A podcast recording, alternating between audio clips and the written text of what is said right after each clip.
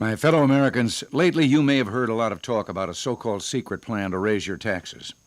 Well, I've made it clear that we have no such plan. But apparently, such a plan exists nonetheless. It's not our plan, it's not yours. It's the plan of the Democratic nominee for president. When he accepted the Democratic nomination, he declared that he will increase your taxes. He's said it several times since, but he still hasn't said exactly how. He has, however, come close to saying how much he would raise your taxes. it takes a little calculation, but here's how it all adds up. The Democratic nominee has said he accepts deficit projections of over $200 billion a year as far as the eye can see. Now, I don't accept them. And if we can keep our economy growing strongly, no one will have to. But he says he accepts them. On top of those deficit projections, the Democratic nominee says he would add new government spending. How much? Well, he says his increases would total about $30 billion per year. Senator John Glenn, on the other hand, said the cost of the Democratic nominee's promises would really come to somewhere between 90 and 170 billion. The Wall Street Journal reported estimates of experts that the amount of increased spending would come closer to 90 billion. So let's use that for working purposes. The Democratic nominee says he will make some budget cuts. He says he'll cut defense, health care, and agriculture programs by a total of 55 to 65 billion. And although his plan isn't likely to produce them, he says he expects interest savings of 15 to 20 billion dollars. Now that would bring his total savings to less than 90 billion. So when you add it all up, the Democratic nominee's savings, assuming he would achieve them, still don't quite add up to enough to pay for the likely cost of his promises, and the deficits would be even higher than he assumes. Except for one thing. There's another element to all this another promise. The Democratic nominee says he'll cut those deficits by two thirds. How? By raising taxes. He says he estimates increased taxes of, quote, at least $60 billion, unquote.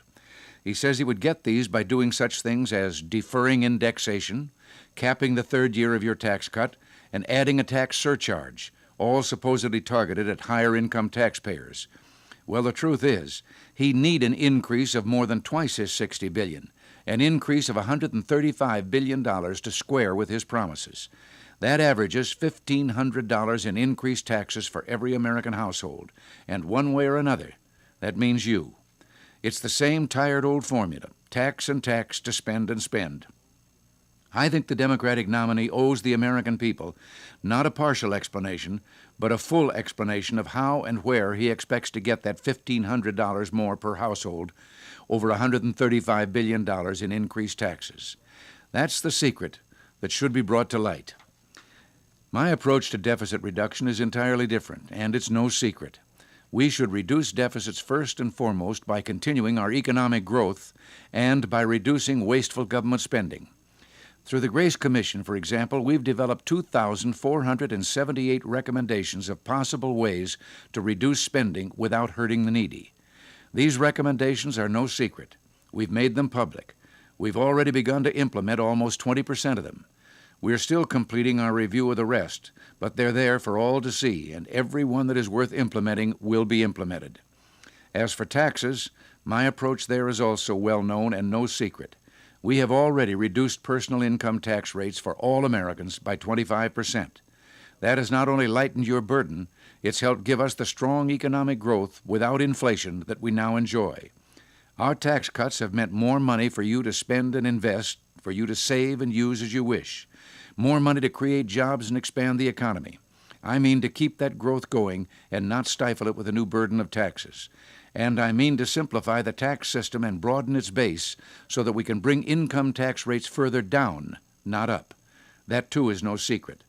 I announced it in this year's State of the Union address to the Congress. Finally, let me tell you one more thing that should be no secret, in case the Democrats' talk of so called secret plans has you worried. I will propose no increase in personal income taxes, and I will veto any tax bill that would raise personal tax rates for working Americans or that would fail to make our tax system simpler or more fair. Until next week, thanks for listening. God bless you.